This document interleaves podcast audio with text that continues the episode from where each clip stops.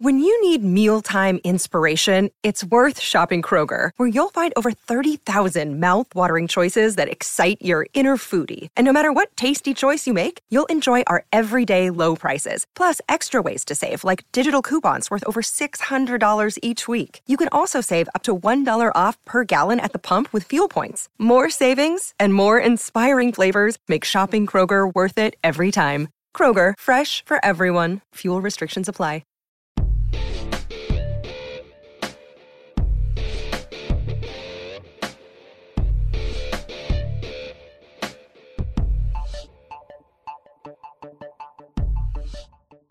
It's this thing about someone beating on the brat. Aye, oh, let's go. Aye, oh, let's go. Aye, oh, let's go. Aye, oh, let's go. What? Beating on a what? The brat. Beat on the brat. What? Now, they might be talking about Judy. You know, Judy, she's a punk, right? Yes, she is a punk. I don't want what she got. She got shock treatment. Don't want it. But I might want to go and snip some glue. You? no, thank you. You know, the lack of glue got a Sheena. She's a punk rocker, you know. I know she's a punk rocker. Cute little punk rocker. Oh, we're dancing like we're in the pit at CBGB's. We're just kind of moving around the whole thing. And yes, yes, yes, we're finally doing an episode about the fucking Ramones. it's going to be a quickie, too. just like their catalog. The albums average 29 to 31 minutes. Bing, bing, bing, bing, boom. when I saw them live a couple of times, they did 24 songs in under an hour. So, I believe that easily. Yeah, because there's a couple long ones, you know, three Yeah, and like- a half. yep. But most of them were under two. Amazing. I found myself listening through and there are songs. I'm like, oh, that's that song like Pinhead. I'd Yeah. forgotten that one, but I remember the bit. Yeah, A lot of their songs seem to take on a lot of uh, themes that are related to issues that most kids have when they're younger amongst their peers, like being called a pinhead or a geek or a nerd. And there's a lot Kind of of that the craziness. nexus of punk, right? yes, totally. These crazy guys got it in their head that they were going to form a band, even though they couldn't really play. And the one thing they knew is that the band was going to be called the Ramones.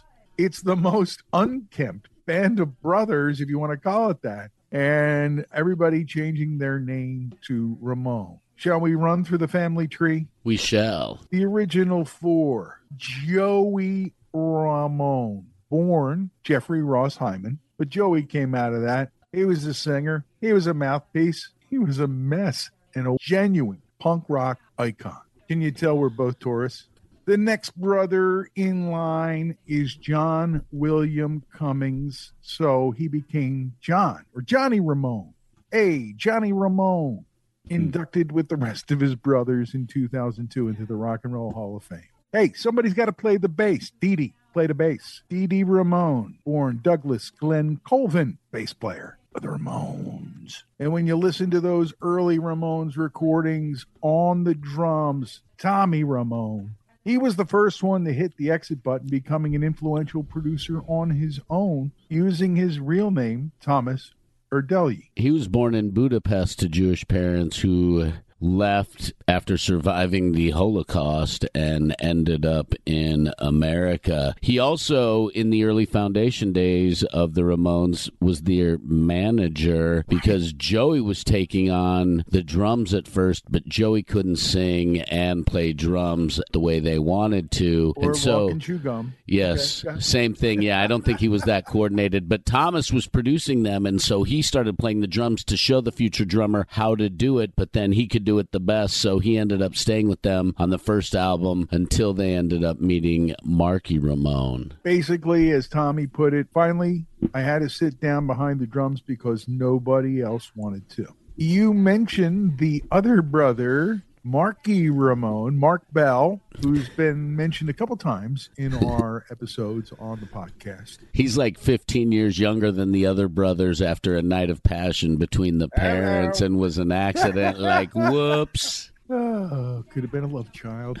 Anyway, he takes a nice long ride, active till present day as a representative of the legacy He's the only one of the original five still with us. Marc Bell. He was in the band Dust with Kenny Aronson. That's how we first started talking about it with Kenny. Yeah, he had some great stories about Marky in the early days, and you should check out our old conversation from the early days of the imbalance history of rock and roll with Kenny Aronson because it does touch on the early days of the Ramones and Kiss and some of the other bands in that area that all had an impact. A fun conversation, long too. The changing drummer's seat switches out, and Richard Reinhardt, aka Richie Ramone, joins the band. Now, he didn't play on Subterranean Jungle, but he's in the videos for it, and he was on that tour. And that's the beginning of his time working with the Ramones. Next on tap is the drummer that arose from the dead. The El- long lost drummer brother from a blonder mother, Elvis, Ramone. Elvis.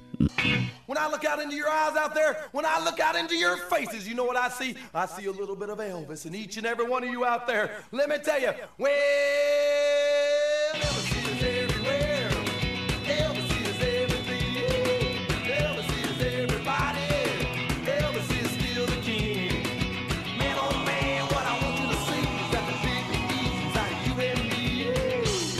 Oh, don't let me forget CJ, CJ Ramone, the uh, current drummer of record, if that is a, a position. Is he the current drummer if Marky Ramone is still alive doing the Ramone thing, or do we have a drummer conflict and must do a Ramone drum off? I think we have to do that. Yes, whatever which one you said is right. We're doing that. I think.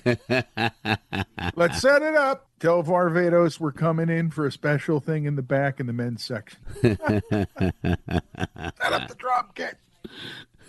oh man, I'll tell you what, these guys provided more fun and more energy and more ability to blow off energy for more people than just really more than you can imagine as far as their impact in people's lives because they came along at the right time. The end of the century, let's kick some ass, right? One, two, three, let's go. You know? It's mm-hmm. just like pure energy. You know, we've been having some fun about you know the Ramones and their names and all that, but you know, getting together and staying together as a band is no joke, and they have their story. And it wasn't an easy road. There was a lot of uh, tension amongst members of the Ramones, but at the end of the day, they were able to put all that tension and discourse aside to make albums and to continually tour. Like they toured for 22 years straight, playing some crazy number of shows, like 2,000 and something shows in 22 years, like 2,200 concerts. Wow.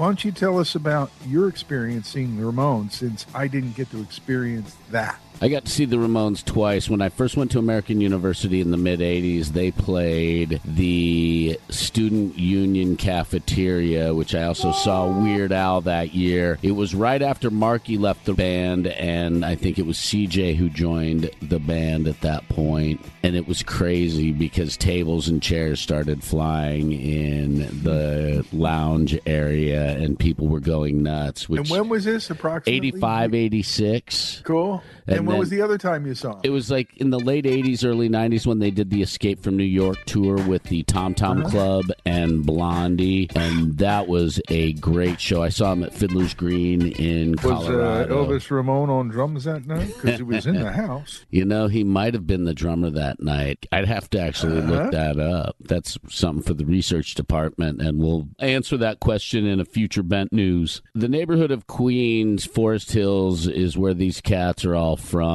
Different backgrounds, but but they all had something in common. They didn't want to play by the rules. They wanted to do things their way, and they were all in bands like John and Thomas were in a band called the Tangerine Puppets, and Doug Colvin Joey was in this band Sniper I was reading Yep. about. Yeah, like glam rock. Before there was punk, I guess you had to do something with your energy. You put it into glam rock. and Doug Colvin, Dee Dee, had just moved to the neighborhood from Germany. So, There's an X factor. yeah, no kidding. And they ended up all kind of meshing together. Colvin was the one who first suggested that they take the name Ramones because it was the pseudonym that Paul McCartney used during the Silver Beetle days. And What was it? Paul Ramone without any Oh, cool. So yeah, they So that's where really where it came from. It's not just some legendary made up thing. It's real. Yeah, it's totally real. And then they started playing and practicing. And originally,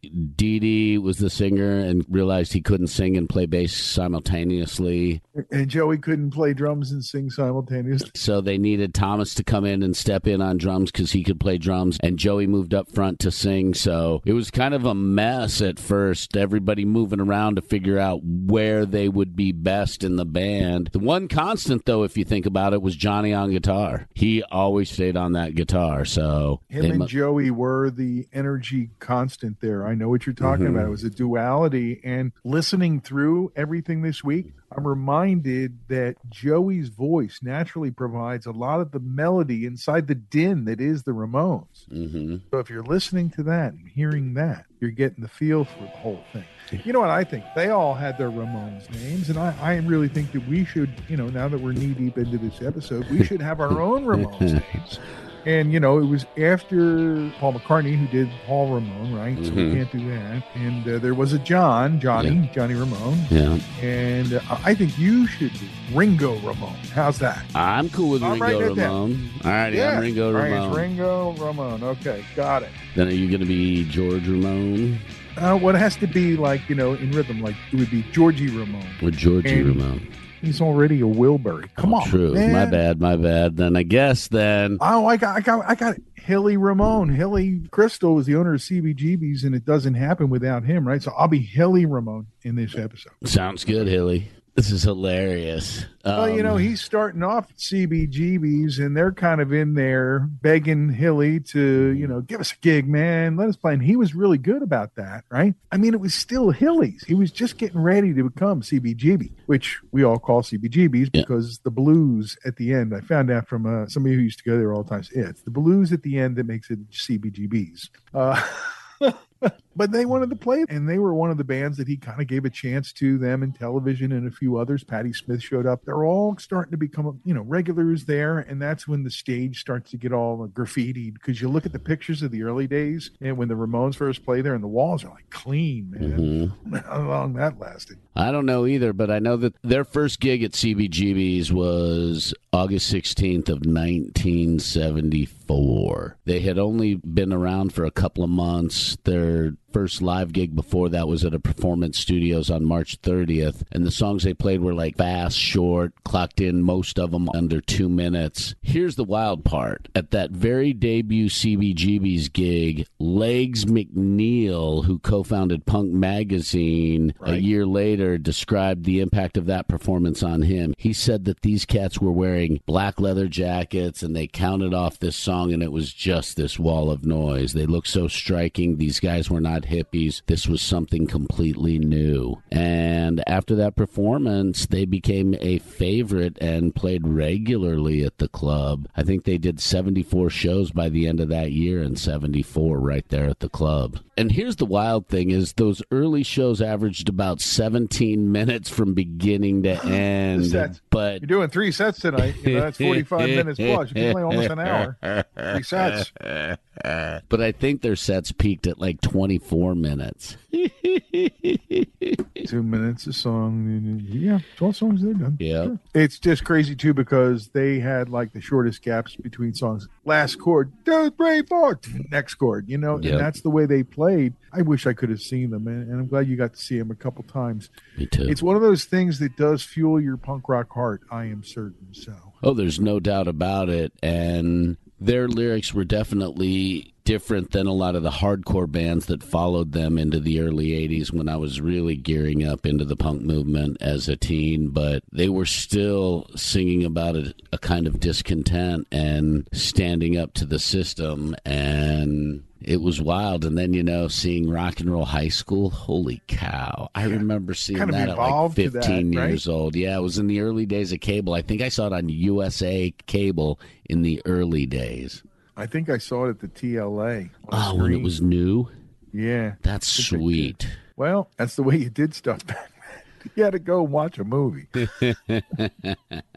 That's what you did if you liked the Ramones in those Yeah. days. And even though I wasn't at that point even a fan of Phil Spector and his work, some of the things that were controversial in his work, let's just say that, liked what he did with the Ramones. He kind of gave them a bigger than life sound mm-hmm. and really helped them for that movie. It's that whole period. And, you know, just a, a great band. And the way that they came together and mm-hmm. rode together and interchanged parts along the way is pretty Yeah. amazing when you think about it. When all the other punk bands had crashed and burned or were kind of at a diminished lower level, they just kept going, man.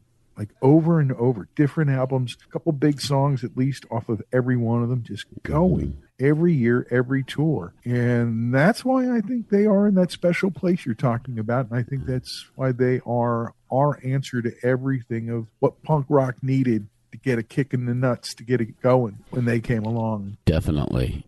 Wow, I'm thirsty, dude. I know. Want to take a break? Yeah, that was a quick slam, dude. Really, man, I'm a little sweaty under the pits too. I might need to change of shirts. Thank goodness they've got great t-shirts at Crooked Eye Brewery. We'll stop in, get a pint, change up the shirts. We'll get some fresh socks from Boldfoot, and we go with more on the Ramones. Next on the imbalanced history of rock and roll. It's fall, and I know, Markus, that you've got a ton of anecdotal stories about your feet and riding and running and all that stuff that you do in the fall. And I know Boldfoot socks are part of your regiment, right? Absolutely. They wick moisture off your feet and keep them dry. I do wear the Boldfoot socks when I bike, and never, ever have I had swampy feet. And I've ridden on almost a 100 degree heat index day, and my feet Right, weren't this summer swampy. especially, so, right? yeah. Phew. I really like what they do. And another bonus is they're American made. Boldfoot Socks is a company that uh, Josh got into because he did a hundred K thing. Where who could man who has time for that man? He's amazing.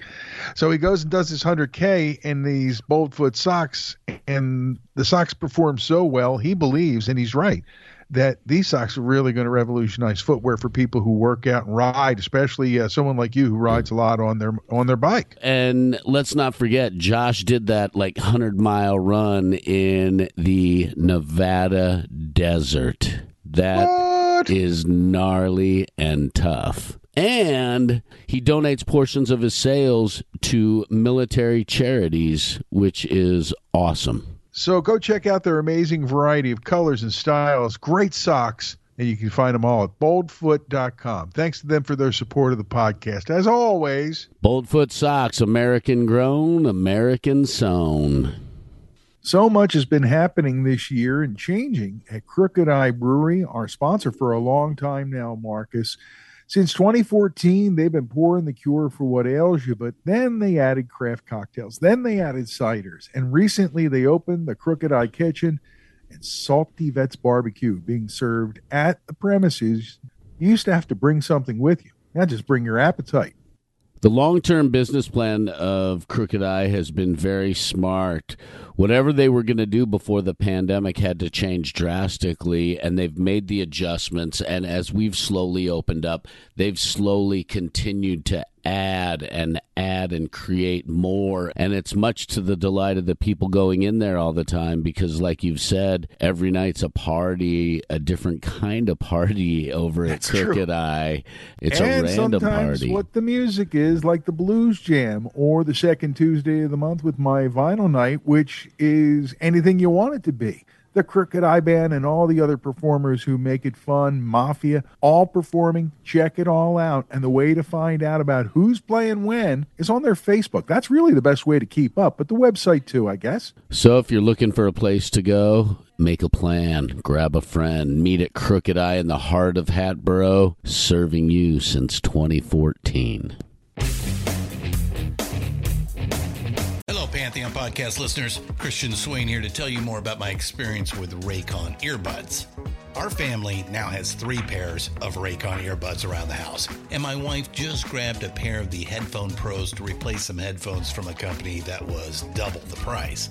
And yes, she loves them. Now, if you haven't pulled the trigger on a pair of Raycons, Or even if you have, but you're in the market for another pair because they're just that good, well, now is the time to check them out because they just launched their upgraded model of the best selling everyday earbuds. With Raycon's upgraded everyday earbuds, now you also get active noise cancellation, ergonomic design, and multi point connectivity that lets you pair with two devices at once. New quick charge function, three customizable sound styles, plus awareness mode. Available in a variety of vibrant new colors to complement any and all skin tones. I even have a pair of earbuds in a cool green color. I have tried just about every earbud known to humankind, and these Raycons are fantastic. Seriously, if you've been wanting to check out Raycons, there truly is no better time. You're going to ask yourself why you didn't check them out sooner, and Raycon offers a 30-day happiness guarantee. So, what are you waiting for? Go to buyraycon.com slash Pantheon today to get 20% off your Raycon order, plus free shipping. That's right, you'll get 20% off and free shipping at buyraycon.com slash Pantheon. Buyraycon.com slash Pantheon.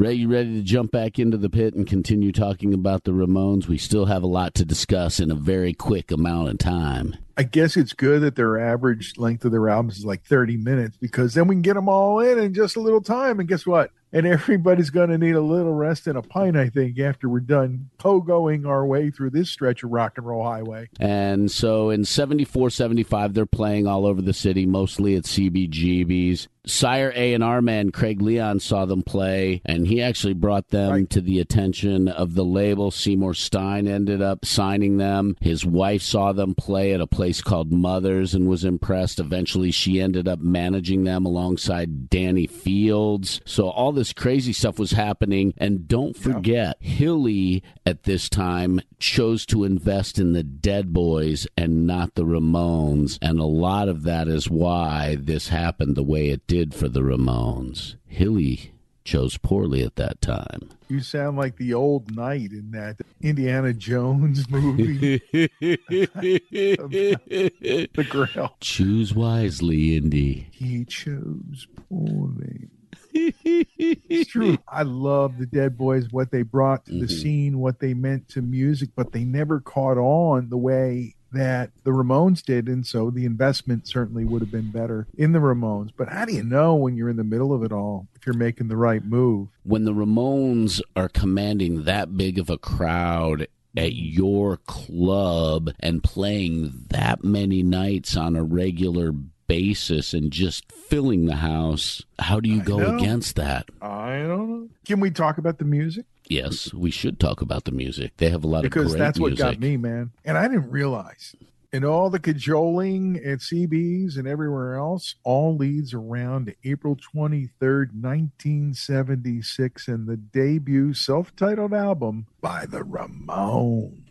This album is so good, and this album had a huge impact on me and many other youth at that time as well. Just the speed of the music and the Yeah. bouncy beat really caught our attention. And it wasn't the precision of the playing because it was the vibe and really, I said it before, Joey's voice pulling it all together and giving you something to get behind and go with. Like all the songs here on the first album, there's 14 of them at 29 minutes and four seconds. Does this underline my theme for the podcast about this? All shorties except for one song that goes to like two minutes and 20 seconds. It's crazy like that. And it's just great songs, right to the point. Everybody knows Blitzkrieg Bop. It's one of the most popular songs, right?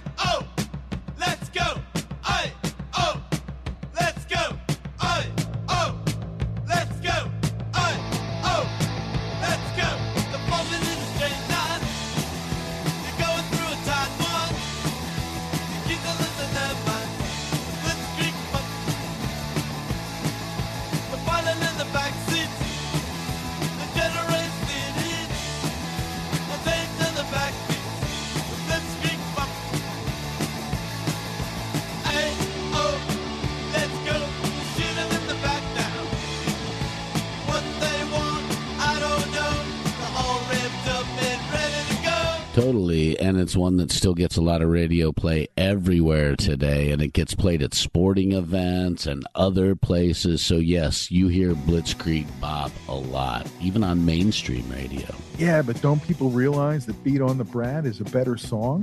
Beat on the brat, beat on the brat, beat on the brat with a baseball bat. Oh yeah, Oh, wait a minute. I'm getting subjective here. Yes, you are getting subjective. I Want to Be Your Boyfriend, which was the second single, is another really great song on the record, and that totally has their doo wop influence feel to it. Hey little girl, I wanna be your boyfriend. Sweet little girl, I wanna be your boyfriend. Now I want to sniff some glue, which uh, This to is the explaining my early rant in the episode, that one, and I don't want to go down to the basement, those two songs. And you look at how all that first side comes together, the way that the, the songwriting's being done. They're all giving credit to the Ramones, but the guys are working together or individually, mm-hmm. and it's all leading to this.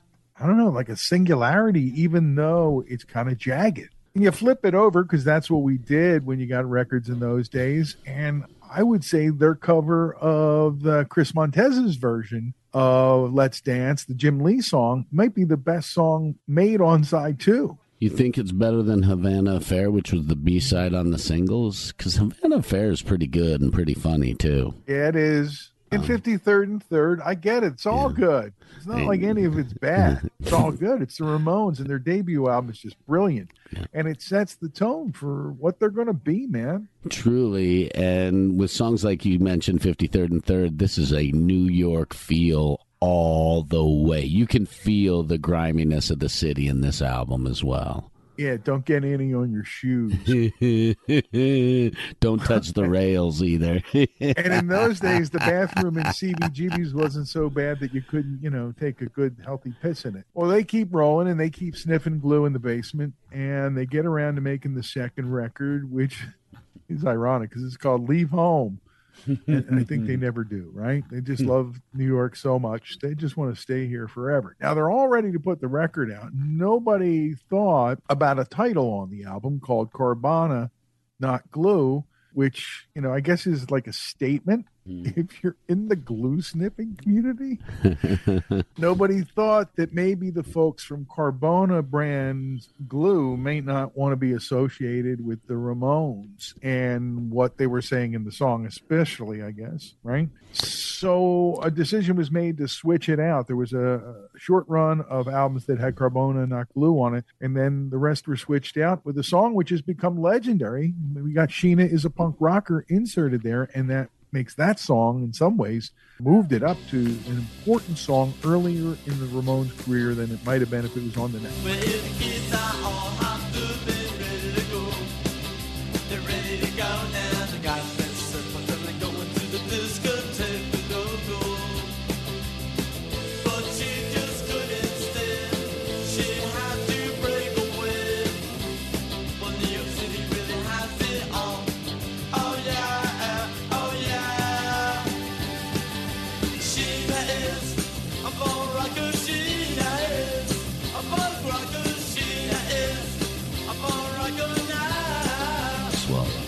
Some of the songs that we used to play a lot and put on our mixtapes included Gimme Gimme Shock Treatment, Pinhead, we thought was really funny, Commando, because we always thought the term commando meant going with no underwear. So It does. we always had a That's laugh. that what it means. That's what I thought it meant. So we laughed at that one hardcore just because we were teenagers and it was Right. dorky and we were pinheads. My sophomore self still laughs about the idea that I call the new Washington football team name the Commandos. yeah. And I, every time I think of it, I think of them all sans shorts. Put it that way. Hey, you know what happens in 1977? Lots of shit. But November 4th, they put out Rocket to Russia, and everything changes in my mind for the Ramones right there. This album is the album that I think really hit the youth hard. I know my generation and my generation of friends whose older brothers Mine and too, buddy. sister. Yeah, I mean, but relating directly, I mean, we heard this stuff from our older brothers, sisters, and babysitters because we were still young and like we were your older brothers and sisters Bingo. and babysitters and we were amazed by it too Mm-hmm. you're hearing it like from other people. We were the ones out there we we, we mm-hmm. heard this stuff and went wow this is Yeah. really stronger than what they've already been doing which we already love. And like teenage lobotomy just hit us so hard. Their cover of Surfin' Bird is really awesome. Sheena's a punk rockers on that album rockaway beach cretin hop. We used to laugh at like that song and just like dance around like monsters and bop around like monsters because that's what kids do. And it was really really fun dancing to this stuff with your friends and being silly. And then of course like the uh, needles and pins cover which uh, showed up on a later version of the album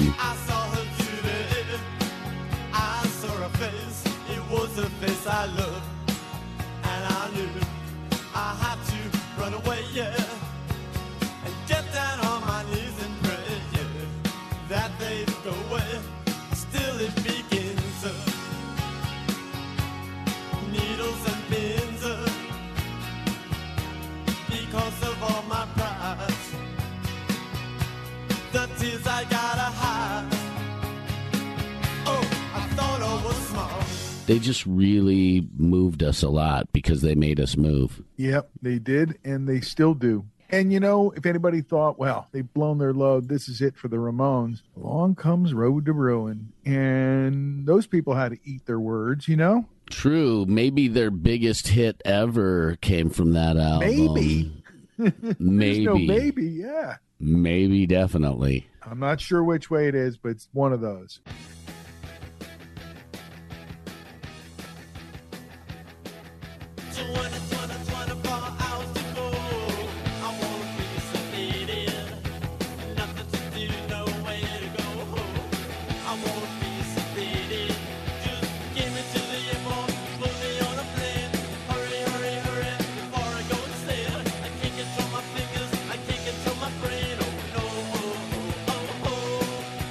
But they also had that version of Needles and Pins on the original release. And the rest of it is Tasty Ramones, really. And they do a good job capturing teen angst and the problems and the issues that we all go through. It's almost like they kind of never left high school in some ways with their songwriting, or they never left that era because a lot of those songs are so relatable to that younger crowd of that time period. And At the helm, you've got Tommy Ramone and Ed Stasium working together. And we got to get Ed on the podcast sometime. If any of our listeners know Ed, I mean, I follow him on Facebook, but, you know, I'm one of a million people there. mhm. I would love to have him on. He was in the middle of so many amazing things, including this album. They keep the role going. Is that a good way to look at it? it's a great way to look at it. And Ed Stasium also was a producer for the Living Colour Records. Shit, yeah, he was. So- and a million other things. Yep. So then we come round to the end of the decade, but they go to work with Phil Spector. The drama says it's the end of the century. Put you ahead of everything, right? Put you ahead of the times, right? Way ahead of the times. Uh, well, first off, Tommy left and he wasn't involved in the album. And, you know, Spector, he's doing it his way. Mhm. And I'm not saying it was a bad way or that the results were bad. The last thing I listened to before we got on to do this today was Do you remember rock and roll radio? And that wasn't by uh, accident. I want to get that jolt of that song that jumps out of your speakers to get me, you know, juiced for doing this episode about the fantastic Ramones. And there you are, Phil. Wall of sound, kicking my ass. This is rock and roll radio. Come on, let's rock and roll with the Ramones.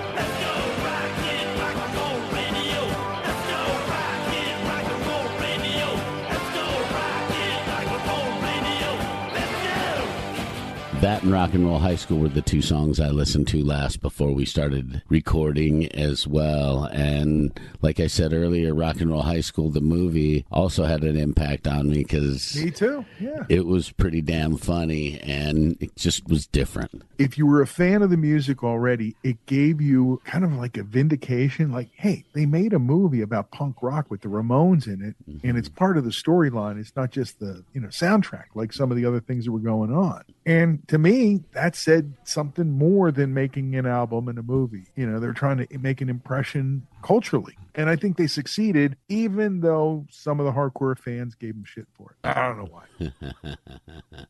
Somebody's always going to give you shit for what you say, Markus. That is true. Oh, so much fun music in the ride. I know. Takes us into the 1980s Yeah. and the 1981's pleasant dreams. People are changing, coming, going. Oh my. Graham Graham Gouldman. Gouldman, yeah, from 10cc. He's the producer on this album. Different feel, right? very different feel and a song that has a lot of anger towards uh, a brother in the band is on this album. The KKK took my baby away. I'll tell you what, things always change in bands, right? Johnny's still on guitar on the next album, and Marky's playing the drums, but he's about to exit. This is the album Subterranean Jungle that we're talking about. It's one of those points where the lineup's about to juggle and change. People are coming and going. And the music is what it's really all about when you get right down to it. And um, I'm guessing that generally speaking, people were thinking an album half made up of cover songs wasn't really what they were expecting from the Ramones. I would say that the album beat expectations and definitely not one of my favorites. They did a covers influenced album before it was hip to do a covers influenced album. True that. Still, Too Tough to Die in 1984. Well, starts to change that a little bit. Tommy Ramone's back working with the band again. He and Ed Stasium produced the record, so you have people who understand the band working with the band. And when you think about it, they've now established quite a nice group of songs to pick from. And, you know, you only got to pick 24 songs out each night. You go out, you put together a good set list. As the new albums were coming out, they'd be working the new stuff in and then, you know, of course, filling it in with all the songs they had back to the debut. You kind of have your own thing going right there with that. And that's the momentum that keeps them going, even if the albums aren't selling like, you know, they did a couple years ago. Everybody goes through it. Yep. And when they did the reissue in 2002, one of the gems that came out of those sessions from the Too Tough to Die recordings was a cover of the Rolling Stones Street Fighting Man. The next album is 1986's Animal Boy. I didn't really listen to it much. Yeah, I didn't listen to it either very much at all. Music taste was changing at the time. It was I think so, me too. And I wasn't in tune to it. And they were using some different promoters, more like alternative guys. yeah.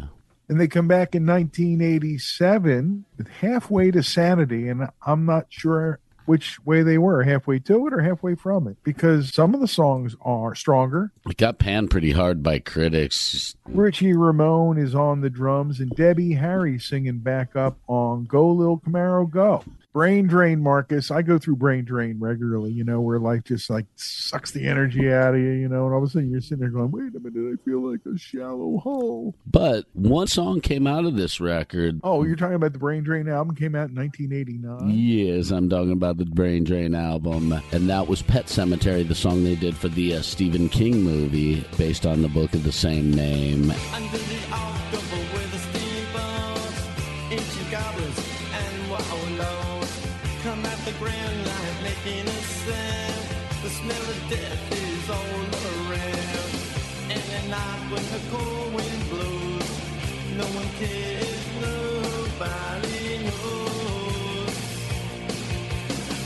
Don't wanna be buried in a cemetery.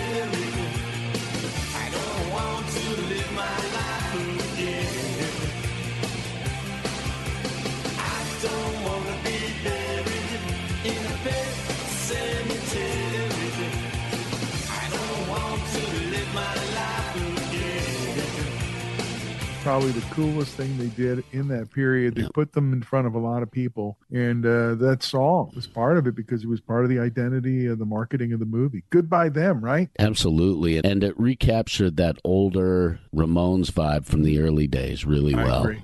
Markus, Merry Christmas. I don't want to fight tonight. That's on there too. Ooh. The enduring Ramones Christmas holiday tree. You'll hear it all over rock radio as we get closer to Christmas. Merry Christmas,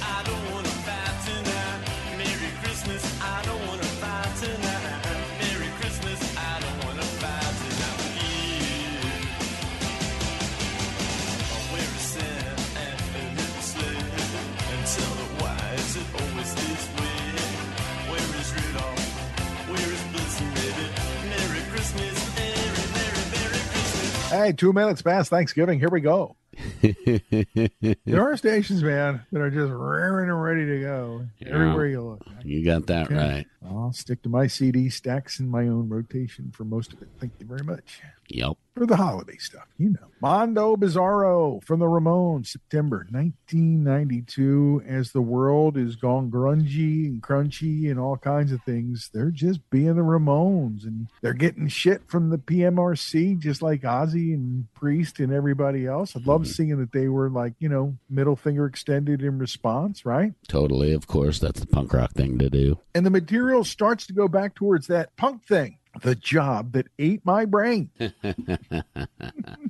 Cabbies on crack or heidi is a head case. These are the kind of titles you might hear on the early albums. And here they are on 1992's mondo bizarro. They followed that up in 93 with acid eaters and its cover songs by the ramones. I know. They did uh the Amboy Dukes, the Who, they did Jefferson Airplane, the Animals, Bob Dylan, Creedence, Yeah, the, the Troggs, Jan and Jan Dean. Dean. Wait a minute, Coke. This is uncharted territory for those boys from the Lower East Side, the Ramones. and then, sensing pending disaster, they put dinosaurs on the cover and call it Adios Amigos, basically their retirement album. Yep. Turns out to be, right? Couple of covers on there as well. Tom Waits, Johnny Thunders. And That they was close with Born to Die in Berlin. Kind of a poetic, funny thing there at the end. Boom! All good, man. And that's the album with CJ on uh, bass. and vocals. Yeah. And also, when they did the Saturday morning cartoon album cover of Spider Man, it came out of those sessions as well. Oh, that's right. I forgot about that, but that was really good. You're right. Spider-Man, Spider-Man,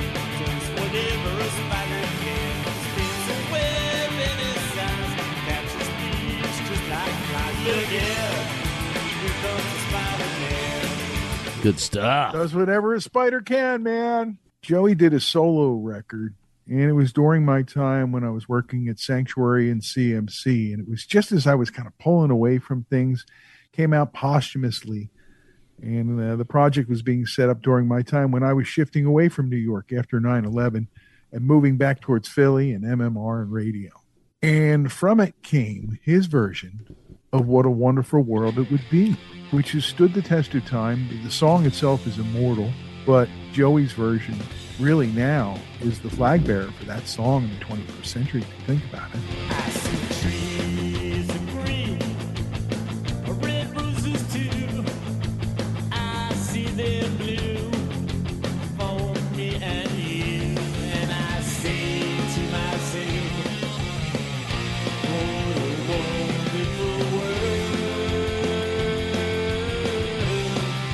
So that's the lasting impression of the Ramones for me. You know, that short time when we were associated, never met him or anything like that. He was too sick, I think, at the end. But what they gave us, Markus, what they gave both of us. What they gave the world is incredible, and they impacted and inspired many bands moving forward, many musicians, many kids just to be themselves and not give a fuck what other people think. And I think that's one of the great, great messages that came out of the Ramones and their music. If you're one of those people who was initially affected because you were the right age in 77, or you picked up on them a few years later when you were that right age, like Markus, right? Yep. We want to hear from you about your Ramones moments. things you loved about the band, things you still love about the band, and the things that you've taken away from it with you as you move on. Because now that we're known as Ringo Ramone and Hilly Ramone, we have to take more of a vested interest in these things here on the podcast, bro. So make sure you email us at imbalancehistory at gmail.com with your Ramones feedback and uh, be kind, even though it's punk rock. Make sure you follow us on social media platforms on the Imbalanced History of Rock and Roll, Facebook, Twitter, and Instagram. And again, share your memories. We love hearing memories about rock and roll that you share because we all have this rock and roll thing in common. And we're sharing ours with you, so please share with us. Brought to you by Boldfoot Socks and Crooked Eye Brewery on the Pantheon Podcast Network. Till the next time that we get together in the Dark Duck Media Studios, I'm Ray Hilly Ramone Koob, I'm Markus Ringo Ramone Goldman and this is the Ramones Imbalanced History. of Rock and Roll.